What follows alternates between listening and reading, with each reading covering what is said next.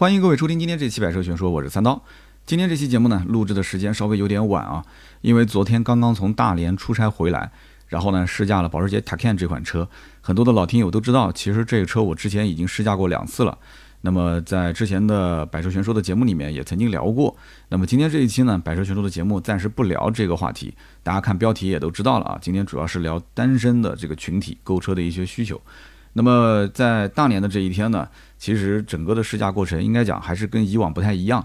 因为这一次呢，全部都是开放式道路试驾啊，车子基本就在我和另外一个媒体的手上，我们换着开。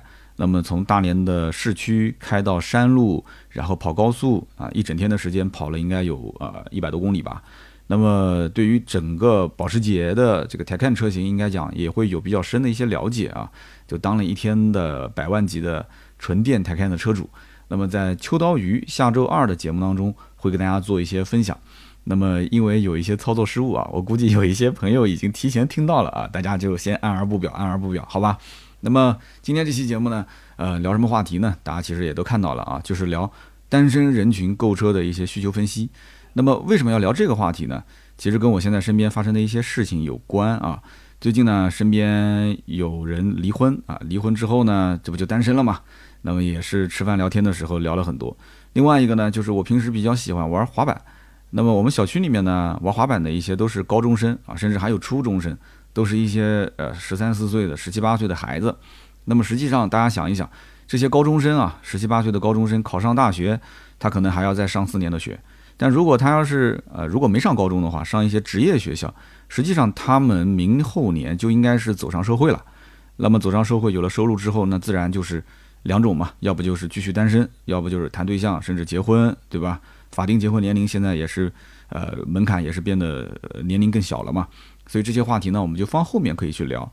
所以十年前结婚的那些人和现在啊当下结婚的这一群人，其实已经不是一代人了，哈哈。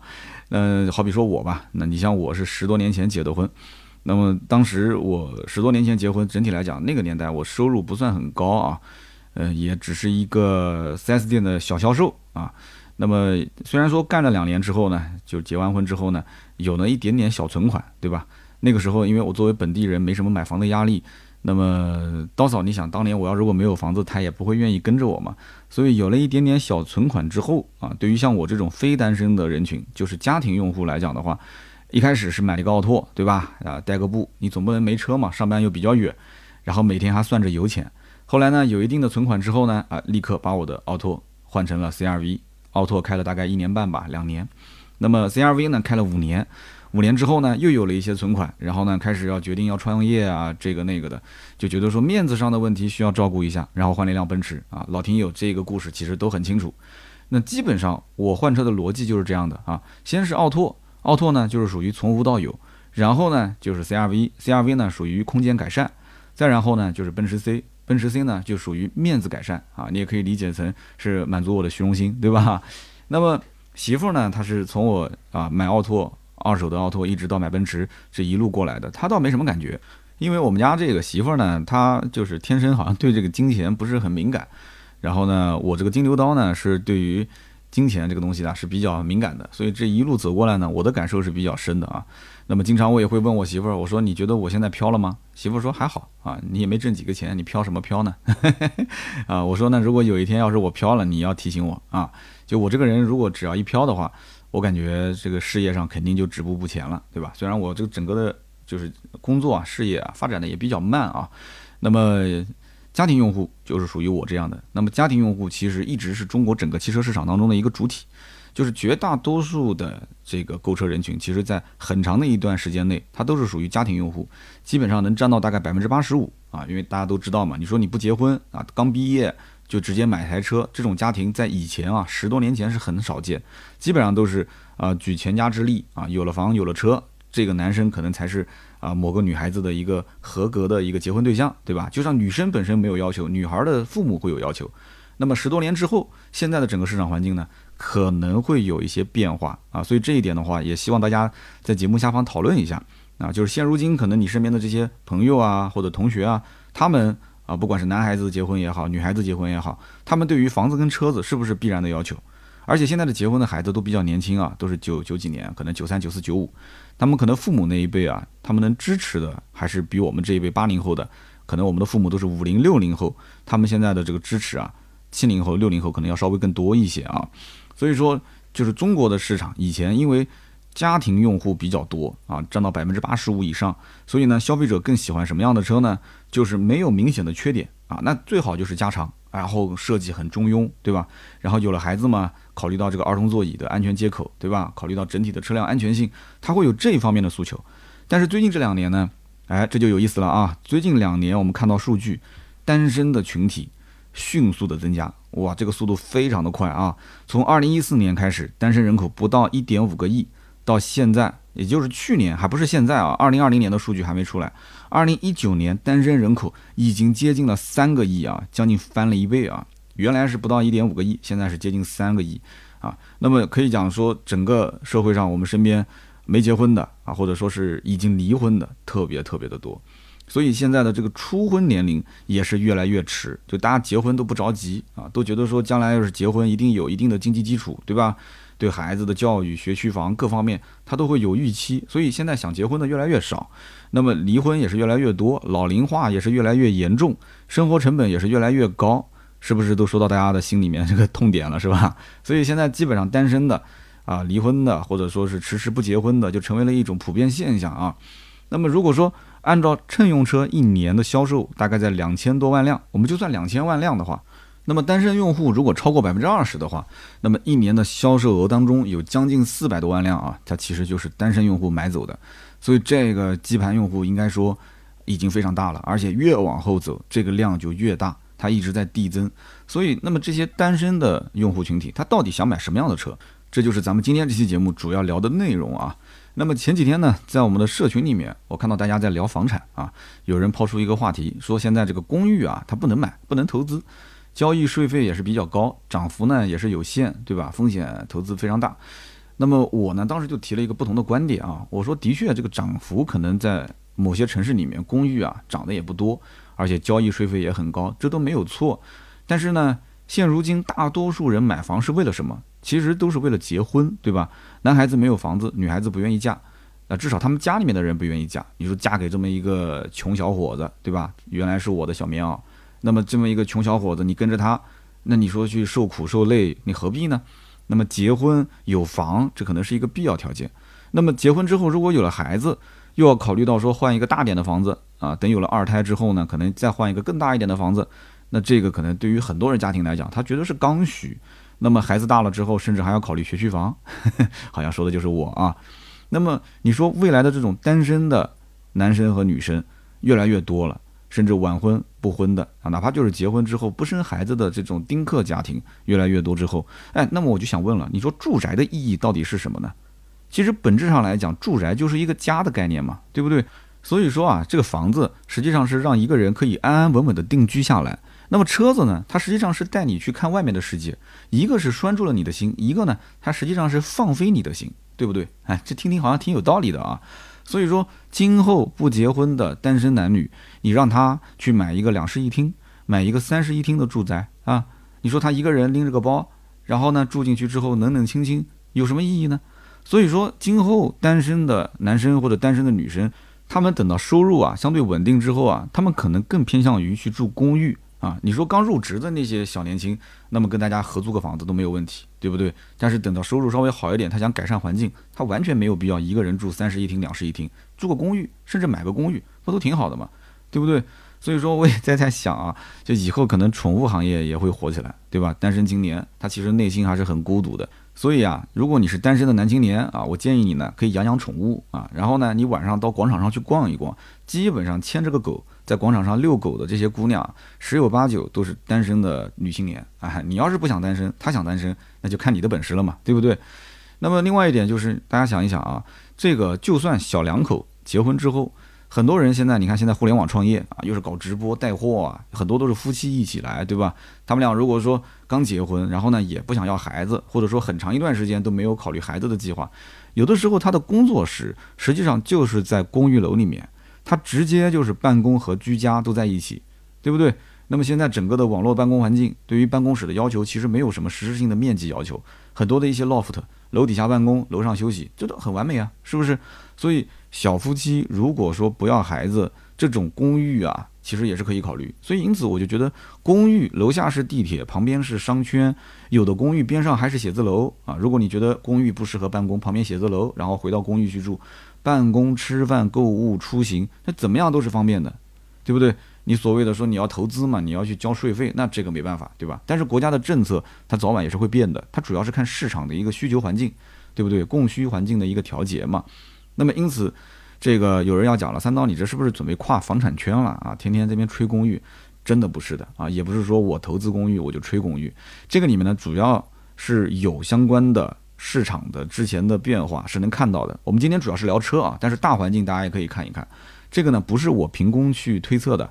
你比方说前段时间大家都知道韩国当时报房价暴涨，对吧？但是你没有看新闻的细则，韩国的房价暴涨其实是公寓的价格暴涨。带动的整个韩国的房价暴涨，对不对？那么日本的整体的公寓的价格，大家如果有人在日本的话，你可以去问问他们，这么多年的价格一直很稳，而且都是稳中带涨。所以说，你想日韩这几年其实都是什么？人口老龄化，然后经济发展到一定程度之后，它整个社会都会遇到这样的一个问题点。而且咱们中国市场还有一个很特殊的情况，就是你会发现啊，传统的文化其实对现在年轻人的影响已经是微乎其微了，是不是？所以说，今天我们这期节目不聊房，我们聊车。但是呢，我刚刚其实对于整体的大的经济环境，包括对于单身青年啊选择买公寓还是买住宅的我的一些观点啊，只是我的一些观点啊，不代表这个相关的什么什么机机构之类的。而且这个观点呢，其实只放在一二线城市相对比较适用。那么三线以下的城市，你别说什么公寓不公寓的，没人看啊，大家也别喷我啊，只是我的一些看法。那么前段时间呢，我和朋友在一起吃饭。然后呢，朋友呢带来一个他的朋友啊，是原来南京最大的婚庆公司的老板。那么现在呢，这个老板呢是居住在海外啊，那么转行做其他的一些这个相关的买买卖。那么当时我就问他，我说你当年这个婚庆公司做那么大啊，南京第一，为什么现在突然就转行了，对吧？那现在婚庆公司也有做得很好的，也有做得很大的，对不对？然后他就吐苦水，他说其实这一行是越来越不好做，为什么呢？因为现在年轻人结婚是越来越务实，而且这个结婚啊。其实现在的人也是比以前的整体的量级要少很多，那么又少又务实，现在的价格又这么的透明，对吧？以前呢，这个信息不对称，小到喜糖，大到婚礼现场的布置，对吧？你是用那种绢花还是用那种鲜花，那可能这里面成本都不一样。任何一个只要是花钱的地方，那基本上婚庆公司都可以挣到钱。但是现在呢，价格都是透明的，对吧？你只能拼什么？只能拼服务。但是你说拼服务的话，靠的就是人嘛，对不对？那么人员的成本每年都在增加，但是整体来讲的话，结婚的这种服务的费用，你需要每一年的去去调整，你还不能收得多，你要下滑。所以这样一来的话，身边去做婚庆的人就越来越少啊。你只有做相对比较高端的婚庆，可能能挣到一点钱。而且呢，身边的做婚车的朋友也跟我曾经说过类似这样的感触，就是说现在年轻人结婚对于婚车其实看得非常的淡。有的人可能结婚前买辆新车，加一个车友会啊，就让车友会的兄弟们过来帮个忙就行了。那么稍微有点条件的，可能也就是奥迪啊，或者是奔驰，也就 OK 了，也不要那么夸张，什么头车奔驰 S，后车都跟了多多少辆，没那么多的要求啊，可能就简简单单的，尽量务实一点，便宜一点，说得过去就可以了。所以基本上就是结婚这件事情啊，女方家只要不提出什么很多的要求，男方这里呢，其实说得过去就可以了，对吧？那么我这里有一组数据啊，说这个二零一四年到二零一九年结婚的对数啊，结婚对数从一千三百零六点七万一路下滑，下滑到现在的九百四十七点一万对，而这个离婚呢，它的数据是从二零一四年的三百六十三点八万对，一直飙升到现在的四百一十五点四万对，所以你看，结婚越来越少，离婚越来越多，那你说一正一反加在一起，那不就是单身人群越来越多嘛？不就这个概念嘛？那么离婚呢，因为这个概率太高了嘛，所以现在新的民法典里面还规定了，说这个离婚有一个冷静期啊，给你三十天的时间，让双方呢冷静一下啊，居委会大妈过来去协调一下，对吧？这个劝和不劝分嘛。当然了，这个规定呢，有人叫好，有人呢也是不太理解的，对吧？那感情走到这一步了，是不是你该离就离嘛？其实现在单身人口啊，还有一个情况就是老龄化，我刚前面也提到了，二零一四年到二零一九年，六十岁以上的人口。从二点一二亿一直飙升到二点五四亿，那么可能有的人觉得说也不是很多嘛，对吧？但是你要知道这是一个基数啊，你要算它的百分比就很恐怖了。所以你看一看身边很多老爷爷老奶奶，对吧？那都是很长寿的。但是这里面也有一个问题，就是现在的女性普遍是比男性要长寿，对吧？男生可能在社会上压力也更大，啊，工作强度更强，再加上呢，可能这个抽烟喝酒烫头，对吧？啊，可能不烫头吧，就抽烟喝酒熬夜。所以说，这个男同胞现在这个整体来讲寿命可能没有女同胞那么长。那么我外婆住的那个村子啊，以前可能干农活也是男的为主嘛，那么抽烟喝酒也都是一样的，对吧？也不太讲究养养生。所以我外婆住的那个村子，我现在有的时候啊，还会去那边去吃个饭啊，去看一看。基本上村子里面剩下的都是老太太啊，老爷爷老太太同时健在的非常非常少。一到中午晒太阳的时候，搬个椅子坐在那个广场上的，那基本上都是。老奶奶啊，就哪怕就是有老爷爷的，也基本都躺床上下不来了。所以说，很多老奶奶呢，她这个老伴儿可能十几年甚至几十年前就已经去世了。那么还有一个情况，我觉得也不容忽视，就是什么呢？就是现在整个的这个互联网啊，让很多的一些三五线的城市啊，小镇青年眼界大开。啊，有人讲说眼界大开不是好吗？对吧？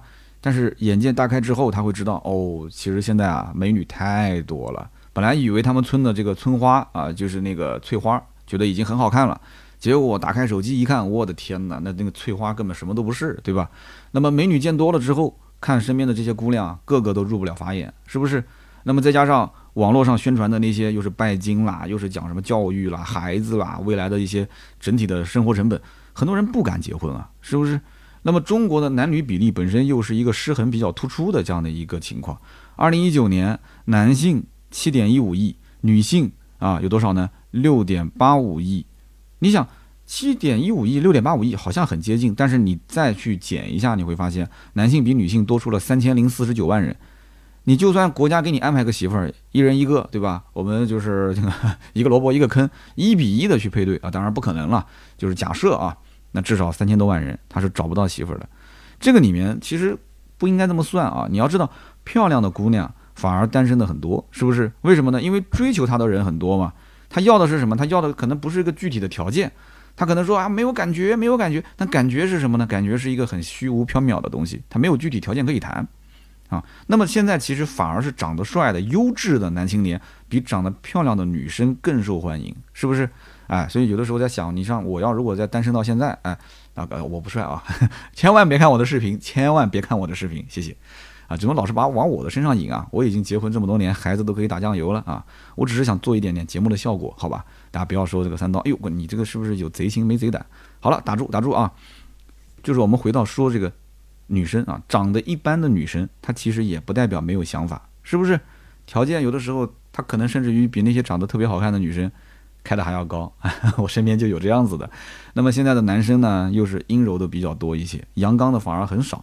所以呢，女的不敢开口说，男的不敢去做，啊，就导致双方之间就错过窗口期啊，两边就都单着了。这种情况其实在很多城市里面也是非常常见啊。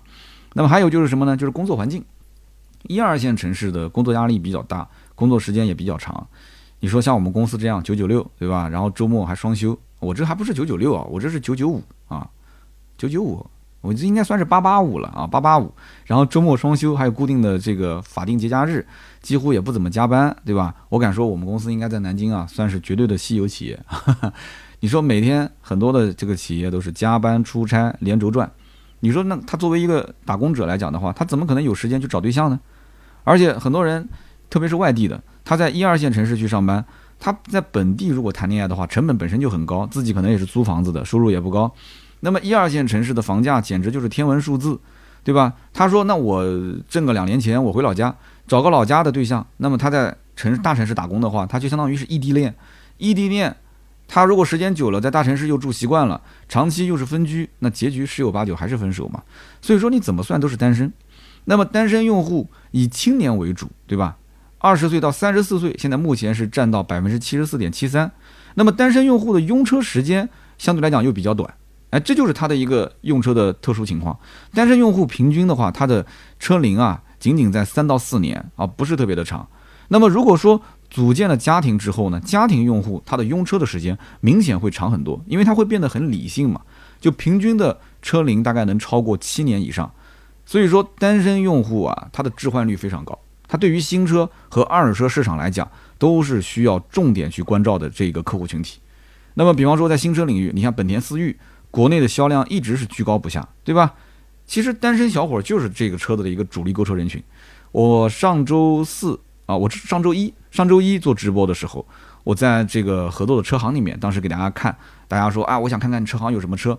我当时直播看到的第一辆就是一台今年四月份哦，对，是今年四月份，今年四月份刚刚买的新车。你想想看，现在才十月份，半年不到，这哥们儿就把车给卖了啊！他为什么要卖呢？换奔驰、宝马、奥迪去了，对不对？因为他开开开，哎，觉得这个我玩过了，哎，玩过之后，现在我又觉得说，啊，品牌上面可能呃保持不了我的调性，那我就把它给卖了，贷个款，我去买个奔驰、宝马。他活得很自由，很潇洒，是不是？那么这一类的单身人群，其实如果再往上的话，像雅阁、阿特兹这种就偏运动型的中型轿车，对他们来讲也比较有吸引力。那么再往上，你像宝马的叉四。啊，像这种没什么性价比，哎，但是非常能凹造型的、很个性化的中型轿跑，哎，也 OK。还有呢，像奔驰的进口的这个奔驰 C 的两门，对不对？奔驰 C 轿跑或者是奔驰 E 轿跑，哎，这一类的都是他比较喜欢的类型啊。单身的男青年、单身的女青年特别喜欢。那么讲到这里的话呢，我们要再提到一个点，就是如果是一个人的话，他单身，他的个人收入啊，其实。呃，就不像这个家庭用户啊，可支配的相对来讲多一些，而且很多的年轻人啊，刚刚开始工作，他工作年限相对比较短，所以他可支配的资金明显没有家庭用户多那么多。但是他有个特点啊，这个一定要听清楚了，他的特点是什么？就是敢花钱，他敢花钱，敢贷款，敢享受啊，他愿意活在当下。所以因此，单身的男女青年他在购车消费的时候，如果他是单身的话。他的整体的消费啊，跟他的收入比例几乎是倒挂的，对不对？所以很多家庭的话，家庭用户他年收入甚至超过几十万，他存款可能也有几十万，但他可能只敢买一台十多万块钱的车，对不对？因为他考虑到家庭今后有很多地方要用钱。但是单身用户不是的，单身用户他年收入甚至不到十万，他都敢买个十几万的车，甚至是几十万的车，对不对？如果是单身贵族啊，我们讲单身贵族就是在社会上打拼了很多年，哎，手头上有一些自己的事业，收入整体来讲还算不错。像这种优质的单身男青年，那基本上他们的整体的消费实力啊，我觉得比那些家庭用户啊要强劲的多得多啊，因为他敢花钱，他敢于说对于自己啊去享受当下啊，愉悦自我。所以说，单身用户又是高净值用户这一类，我觉得是今后高端品牌重点挖掘的客户群体。啊，那么单身用户本身，他对于高端品牌的购买的意向非常高啊，能够高达百分之二十点四九。我们就不看他的收入，我们就把单身人群拉进来做一个调研，就有百分之二十多的人对于豪华品牌有需求。所以你想想看，它是远远高于家庭用户。家庭用户很多是很务实的，他哪怕有钱，他也不敢去买豪华品牌。他怕今后的维修啊、保养的费用相对来讲更高一些，所以今后中国的高端车市场的后劲其实非常强劲，主要就是在于单身人群越来越多，然后单身的高净值用户越来越多。所以这里面不仅仅说的是新车，还包括二手车。那么今年大家应该也发现了啊，国产品牌开始放飞自我，哈佛呢是推了像大狗、坦克、白猫、黑猫、好猫这些车，吉利呢推了一个设计非常前卫的 icon。长安呢有那么一个 UNI-T 啊，长得也非常像概念车。那么实际上这些企业都是什么呢？都是发掘了，一可能有的是直接看到了，有的是隐隐约约的看到了，就是单身用户潜在的需求，对不对？选择单身，他自然就没有家庭的责任和负担，他没有养儿育女的这些压力。那虽然说单身用户可能收入啊，我刚刚前面讲了，整体来讲不及这些家庭用户，因为两个人的整体收入嘛，对吧？那比不了，对吧？你跟一个人比不了两个人。但是你想，单身的用户生活更潇洒、更自由自在。这些人只要除掉，如果他有房贷的话，他除掉房贷，然后呢，休闲娱乐的费用，这是必然的。我一个人，我干嘛不找点乐子呢？对不对？然后出去旅行啊，他有的是时间啊，出去旅行。然后呢，这个单身人群有的时候还会再投入一些啊，比方说健身啊，或者说是学习进修的费用。除了这些以外，他们肯定会希望在购车方面要追求自己的啊偏个性化的需求。他买车不需要看人的脸色，对不对？不要看脸色，我有钱我就买，我心情好我就买，对吧？看我的这种个人欲望。那么大多数的家庭成员他不是这样的，他不行，他一定要看老婆啊商量一下，然后跟父母商量一下，甚至跟老丈人要商量一下。是不是？那你单身青年，你没有双方老人的唠叨，你也不用考虑另一半的使用环境，你甚至更不用考虑说未来啊孩子有了一个，甚至有了两个孩子，车子的空间问题、大小的问题、功能性的问题，不需要，真的不需要，看得顺眼，有那么多的钱，刷卡就买就行了，甚至贷款，一成首付零首付，你去看一看，一成首付零首付，我估计绝大多数啊，他都是单身用户，是不是？对他们来说，我看得顺眼，适合我的车，那这就是好车。那么现在的单身青年主要呢，其实，呃，集中在一些大城市啊，一二线的城市。现在整个的大城市挖人才挖得非常的凶啊，都希望这个人口继续的增长啊，也是为了保房价啊，也是为了去啊拉动当地的经济啊。那我身边也遇到这样的情况，你比方说北京、上海很多的我我认识的一些朋友啊，毕业之后就一直在那边打工啊，也没找对象。一个呢是没时间找，二一个呢。他也觉得没有合适的，那什么叫做没有合适呢？其实搭伙过日子嘛，对吧？你身边的单身女青年不行就处一处嘛，对不对？但是呢，他就不愿意跨出这一步。有的时候有些东西他不太好意思讲，其实就是处一处，成本也是非常高的。大家都知道，去商场里面吃个饭，一顿下来两个人，便宜一点的一两百，贵的话三四百块钱。如果在一个这个这个呃这个大城市里面上班，工资不是特别的高的话，一个周末。两三百、三四百没了，一个月下来一两千没了，自己租个房子可能三四千，那么一起算下来的话，那一个月的工资没多少钱。两个人在谈婚论嫁，手上又没什么积蓄，所以说这个打工找对象其实成本还是非常高的。其实我以前有过这样的比较深的感触啊，在我以前那个年代，我也很怕。我说，我谈对象的话，大家说我金牛刀，金牛刀，再怎么金牛刀，你该花的钱还是要花啊。那么。很多的一些人最后怎么选择呢？就是回到三到五线城市，到自己的老家。哎，他结果一回老家，没两年就结婚生子了，对不对？前不久呢，我是收到一封邮件啊，有一个粉丝咨询我，他说呢，他原先在北京啊是打拼了很多年，然后最近呢是回到老家结婚生子了。他说想买一辆卡罗拉，问我这车怎么样啊？那么我解答完他的购车的问题之后，我就问了，我多问了一句，我说兄弟。为什么你在北京待了那么多年，你现在就不选择继续待下去呢？其实我在问之前，我心里基本上已经有答案了。然后他就跟我说，其实在北京，你别说房子买不起，他即使能买得起房子，最终啊还是一种漂泊的状态。为什么呢？因为你有了房子，你也没有户口。你没有户口的话，今后孩子最多是上到初中啊，你到了高中，你肯定得回老家上，因为你没有这个户口，你不能在北京参加高考，对不对？很多人其实初中的时候就已经回老家上学了嘛。所以他就肯定会遇到跟老婆两个人之间是一个分居的关系啊，那么这样的话对家庭稳定性来讲是非常没有保障的。所以呢，与其呢预计到后面几年会发生什么，那为什么不早一点回去，早一点在老家去创业呢？是不是？所以他就早早的回到老家创业，然后陪老婆孩子去了。所以说说白了啊，就选择在哪边生活工作，就是选择一种活法而已啊，它没有绝对的对和错。所以就像我今天参加一个活动，主持人问我的，说你觉得先买房还是先买车？后来我是非常理性的分析了一波啊，我说到了关于房子跟车子，对于不同的人来讲，它可能意味不一样。你比方说像在北京，你根本买不起房的人，他肯定是先买车啊，因为车子是可以买得起的，对不对？在北京没有车的话，光靠地铁打车，一个就是成本可能相对打车的话成本很高，其次就是时间上也不是很方便啊。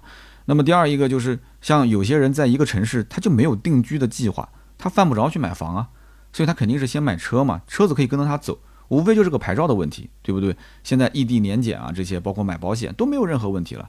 我身边有很多人以前在南京打工的，挂了个南京牌照，哎，结果呢不在南京定居了，那车子开走了，那依然还是南京牌嘛，对不对？所以他们这些人可能会先买车，但是剩下来的这一波就是正常找工作、结婚、生孩子的，在一个地方准备要定居的，那肯定还是买房为主啊。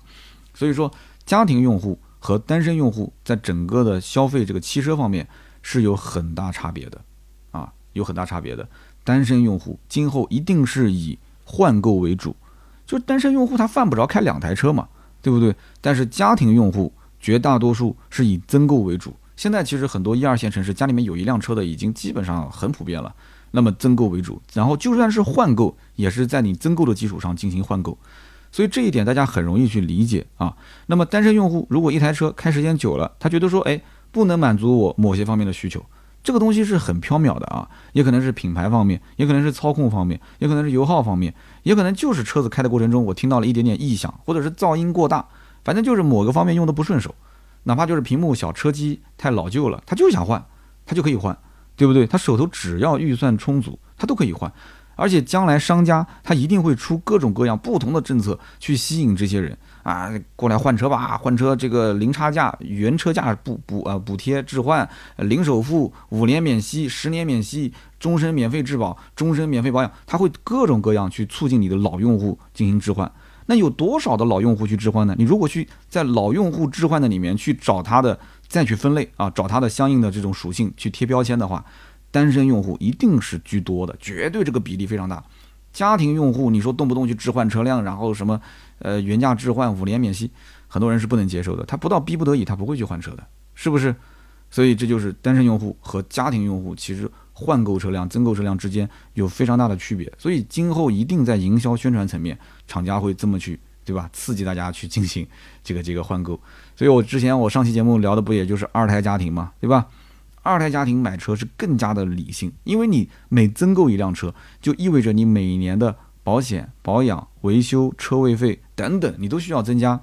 啊，家里面如果还是个二胎的话，那每一年的话，他的这个钱就要考虑到怎么才能花到刀刃上，因为都希望去啊用在什么投资教育啊、学区啊，对吧？然后各种各样，其实吃花不了多少钱，用也花不了多少钱。但是车子这个东西呢，是不是摆在第一位的？我上期节目其实分析的已经非常非常清楚了啊，就不能像单身用户那样非常任性的去买车换车。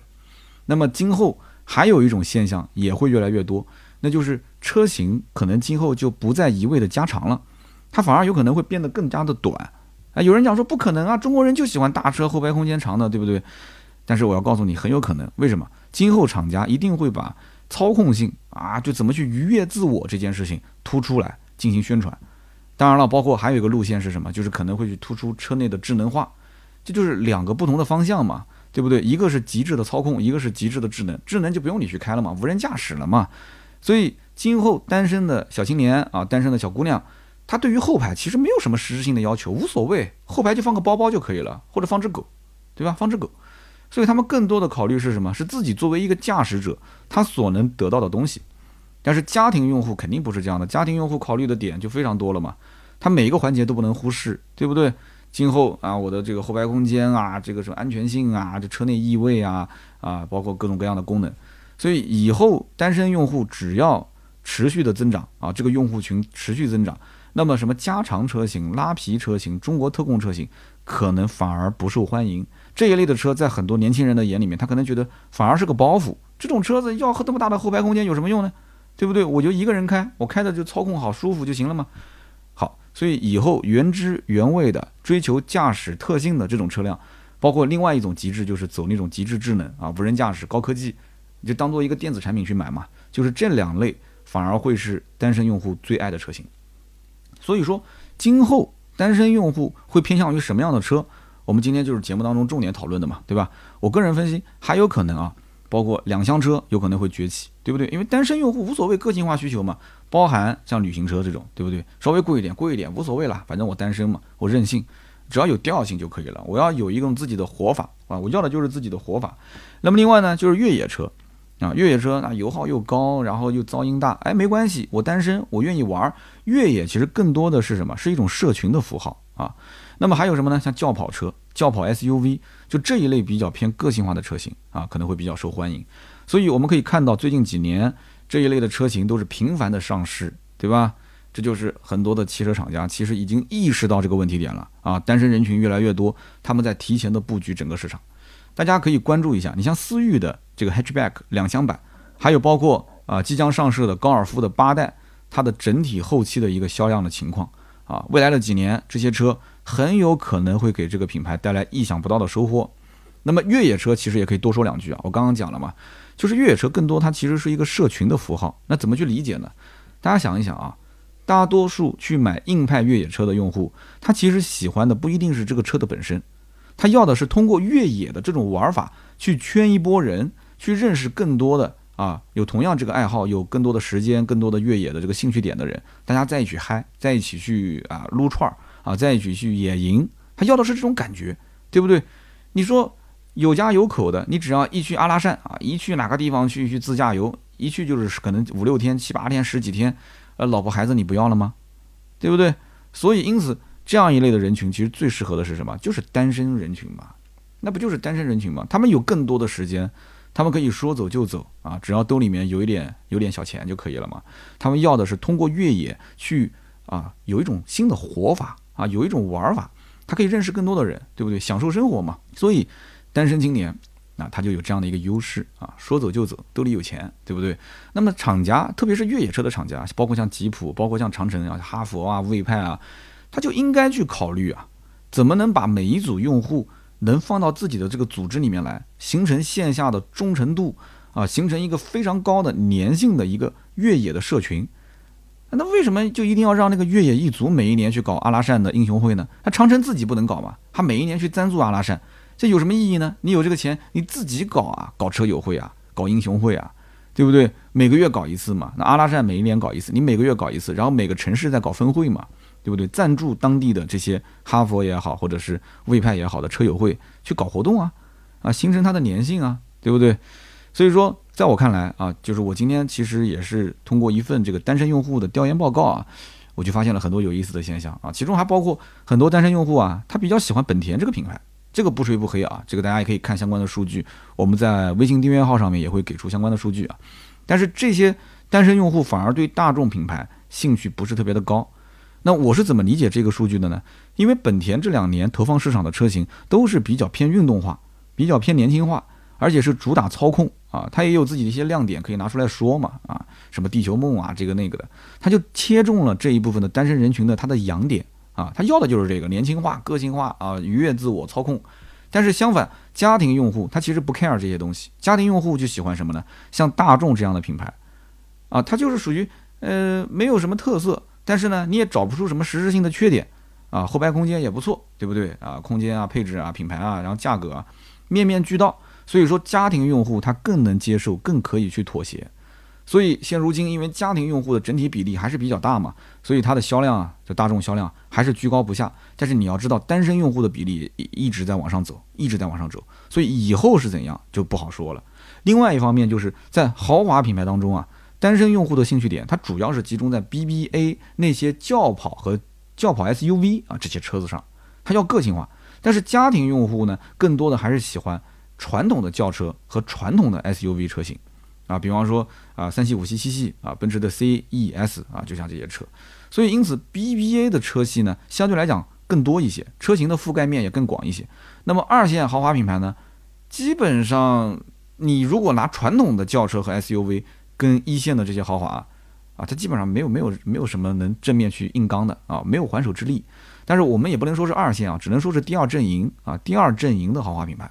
那就包括像什么凯迪拉克啊、雷克萨斯啊、沃尔沃啊这一些。那么，二零一九年有一个数据，奔驰、宝马、奥迪的累计销量啊，一共是七十多万辆。那凯迪拉克、雷克萨斯、沃尔沃这几个品牌加在一起能有多少辆呢？我们讲这个就是属于第二阵营的豪华品牌，二十万辆上下。所以这个比例完全是失调的啊。所以说，第二阵营的豪华品牌，它是不能用传统的轿车和传统的 SUV 去跟这个第一阵营的奔驰、宝马、奥迪去硬拼的。对吧？你去拼那三系五系，你根本拼不过啊！A 四 A 六啊啊，奔驰的 CE，你根本是拼不过的。你再优秀，你就是一个标，你就拼不过。那怎么办呢？我觉得其实更多的应该是想一想，怎么去打造就是符合自己品牌调性的个性化的需求，去笼络那些单身的用户。哎，这个很关键，对不对？未来其实很有可能这些第二阵营的品牌就是通过这些个性化的车型找到突破口，很有可能。这就好比上期节目我们聊到 MPV 嘛。我看到很多人都说：“哎呀，我非常期待沃尔沃能不能出一个 MPV 的车型？为什么呢？那因为沃尔沃的卖点就是安全，MPV 的人群的需求就是把安全摆在第一位的，对吧？当然了，这些人可能不是单身用户，他是家庭用户，但是你可以照着这样的思路继续往下推嘛，对不对？单身用户，那么在第二阵营当中去选豪华品牌的话，那么他应该怎么去做差异化的竞争呢？我觉得其实不能太保守。”不能太保守，什么轿跑啊，或者说是纯跑车啊，或者是轿跑 SUV 啊，你敞篷车啊这些，你就照着这方面去想。其实大家可以想一想，这个其实很有可能啊，很有可能是会形成一个新的增长点啊。那么也欢迎大家在我们的评论区去聊一聊，是不是这么个道理啊？那么今天聊了那么多啊，节目上线的时间也比较晚，我估计很多人都以为星期六的这一期拖更了啊，其实没有拖更，我是在夜里十二点之前啊，我录完的时候已经十一点十五分了，那么结束了我们今天这期节目，那么也希望大家呢。啊，多多聊一聊自己的看法。我呢，也只是纸上谈兵啊。为什么呢？因为我已经不是单身很多年。说实话呢，我这个人呢，懂事比较早啊。我从初中初三的时候，我就已经结束我的单身生活了啊。这一段不能给刀嫂听到啊。然后呢，这个从高中到大学，基本上一直都是属于啊热恋啊失恋这种交替的状态。所以直到遇到了我们的刀嫂啊，然后浪子回头啊，一艘小船找到了他的这个停靠的港湾，我就不矫情了啊，不矫情了。所以呢，我呢这么多年都不单身了，我只能是通过一些数据，通过我身边的一些客户来分析我的一些看法。那么呢，节目最后也是希望大家呢，特别是单身的年轻的小青年、小姑娘，或者说哪怕你就是年纪比较大，你也是单身可以，或者是你刚刚单身，你懂我的意思啊？你刚刚单身，你也可以聊一聊。你是怎么想的啊？大家是怎么想的？留言互动呢，是对我最大的支持。我也会在每期节目的留言区抽取三位，赠送价值一百六十八元的芥末绿燃油添加剂一瓶。好的，那么下面呢是关于上期节目的留言互动啊。上期节目呢，我们是聊到了这个五菱凯捷啊，很多人说三刀你要能买五菱凯捷，你买一辆我也买一辆。哎，你还真别说啊，这个车呢，这个稻草已经基本上通过了啊。那么剩下来我就是看五菱厂家愿不愿意加 L 二的自动驾驶了。是吧？就买就买呗，就当长测不就行了吗？真的，我买一辆，你买一辆吗？我看到了啊，评论区这么多人都想的，说三刀你买一辆，我就买一辆。等到我买的时候，我们这样子，我们团购好不好？我就把这些啊 ID 我一个一个私信啊，我拉个团购群。你说的，我买一辆，你买一辆，我到时候真买你也买，是吧？好的，我们看一看上期节目的留言互动啊。上期节目呢，有一位 ID 叫做 ZQZG，他说这个五菱凯捷的座椅还申请了专利。他说啊，其实除了你讲的克莱斯勒大捷龙以外，这个可以把第三排座椅收起，然后放入地台的这车型啊，丰田的塞纳和起亚的嘉华前两代车型其实都是可以的啊。然后第二排座椅左右移动的话，马自达八其实二零一三款你去看一看，它也是可以的啊。这个也是啊，ZQZG 补充了一个小知识点啊。但是你即使他们有，那是归他们有，对吧？它这个五菱凯捷该申请专利，它还是申请专利嘛？它可能中间有一些自己的。某一些小地方的专利，对吧？小的一些改变，这也不是不可以申请嘛。作为宣传，它也是一个卖点啊。那么有多少人像你这样，又知道马自达八，又知道塞纳，又知道起亚嘉华呢？对不对？这个毕竟市场保有量不大，它当个宣传点嘛。就像很多人说啊，我们的是后后多连杆的悬挂，那后多连杆这里面也要分很多啊。那很多人把麦弗逊的悬挂也当成多连杆悬挂挂到这个配置单里面去卖嘛，对不对？那我的后悬挂是多连杆。你说麦弗逊能算是多连杆吗？打擦边球，灰色地带嘛，就是。好，那么我们看看下一条，下一条呢叫做济南海之梦。他说啊，听了三刀这么多期的节目啊，深有感触，让我从一个没有接触过汽车知识的小白，然后渐渐的对这个汽车呢越来越有好感啊，越来越感兴趣。我今年呢刚刚提了一个昂科威的 1.5T 的低配，哎，我就好像没听三刀聊过昂科威啊。我是在济南做这个麻辣烫。他说啊，我做这个餐饮行业啊，做了很多年，整天都是起早贪黑，也不能陪孩子，感觉呢有点对不起我的孩子啊。听刀哥说，把抖音的直播时间都已经改成中午了啊，就是为了要陪孩子嘛，对吧？他说感觉自己很很惭愧。三刀的节目呢，我每天一般都是下午听啊，不太忙的时候呢会听一下。每一次啊听完三刀的节目啊，就觉得说，哎，这个哥们儿真的挺有意思的啊，很幽默，呃，知识量储备也比较大。有的时候呢，很想成为你这样的人。不仅仅讲汽车，还能讲很多的为人处事的道理。说非常谢谢你啊，也一直支持你，也加入到我们的粉丝群里面了。以后一定会多多留言。其实我知道，像这个济南海之梦这样的这个听友啊，在全国各地有很多。有的时候呢，我这个人也比较随性啊，我到了什么地方发一条微博，有人讲你就是想蹭饭啊。其实我发条微博呢。就是说啊，我到哪里了？我就是想看看，哎，有没有当地的朋友，大家一起聚一聚。那经常会有人私信我，甚至我在群里面也会提前说，我马上要去哪里哪里啊，也会有很多人私信我。那么如果我时间允许的情况下，我会小范围的跟一些听友见面啊。那么我相信听我节目的很多人都见过我，对吧？有的时候到到西安、到北京、到沈阳、到大连，我有的时候会线下就是偶然的去见一些啊，其实也不算是太偶然了，就是提前也知道我行程。大家在一起两三个人吃个饭，人多了有的时候真聊不起来啊，有的时候四个人以上就真的就大家就是大眼瞪小眼，就是两三个人啊，传个小饭局，各行各业什么样的人都有。我这个人呢也喜欢交朋友啊，就是大家在一起聊聊天，挺好的，都是善意的，互相之间也不是谈生意，就是非常善意的，说说自己的生活，说说自己的分享，对吧？然后大家。呃，一些经历，我觉得每个人都有故事，非常好玩。然后从中呢，我也学到了很多啊。不管你说你是个厨师也好，还是说你是一个医生也好，你是个律师也好，或者哪怕就是一个很普通的，哪怕就是个看大门的大爷，他也能跟你说出非常多的故事。你只要听听别人的故事，反过头来看看自己，有的时候很有意思啊。所以也不是说什么有多少的知识或者怎么怎么幽默。我要是真的幽默的话，我做视频早就火了。我只是在电台节目里面，我发挥的比较放飞自我。你真的要是镜头一对准我，有的时候呢，讲话就比较严肃，长得这张脸就没有什么喜感。所以说，还是自己的定位。如果说，哎，你适合做餐饮，你在餐饮这个行业做了很多年，而且你看，你不是也苦回来了这么多的钱，你不是也买了个昂科威吗？小日子过着，只要老婆觉得很幸福、很安稳，孩子呢，他其实可以理解的。而且往往这种家庭的孩子，他就非常有责任感，对不对？很有可能将来就能培养出来就非常有出息的孩子嘛，对吧？爸爸那么辛苦，对吧？妈妈天天又陪着我啊，又照顾孩子，他就他就会有一种对于家庭的这种整体的一个很完整的概念。其实往往有的时候。可能这个我我知道，我们听友当中可能有很多啊，可能这个父母只有一方啊在，但就往往他就可能对于另一半，他是一个什么样的形象？他是比方说有的时候家里面是跟着妈妈过的啊，爸爸不在，他就不知道作为一个父亲这个角色，他应该是什么样的一种形象？他的说的做的很多的一些信息，他跟孩子之间没有来回的这种回馈啊，其实他在整个人生当中，他这方面会有缺失啊，不能说是好与不好，他每个人都有自己的活法，只不过。每个人其实真的就是你只要把自己的定位定好，接受当下的这个现实的环境啊，在你的能力范围之内做适当的改变就可以了。这样的话你会有幸福感，要不然的话真的是很痛苦啊。那么下面一位听友呢，叫做魏露莹，是叫魏露莹吗？我的名字应该没读错吧？如果读错，实在不好意思啊。为什么要读呢？因为我的听友当中女性用户非常少啊。他说：“三刀你好，我是一个宝妈。”呃，应该是刚刚生孩子啊，所以他有大量的时间，他可能在搜节目。他最近可能想买车。他说，在一个星期前，我是无意之中关注了你的节目，然后呢，哎，我就一下子就爱上了你说车，说一些有趣的事情。两百多期的节目马上就要听完了啊，感觉自己一下子刷新了对于这个车辆的认知啊，原来是个小白用户啊，现在开始也懂一点车了。最近呢，正好想换车，看上了红旗 HS 七啊，女司机开个大车一定是帅帅的。你不会是因为听了我的红旗的那几期特约的节目，然后被安利了红旗 HS 七吧？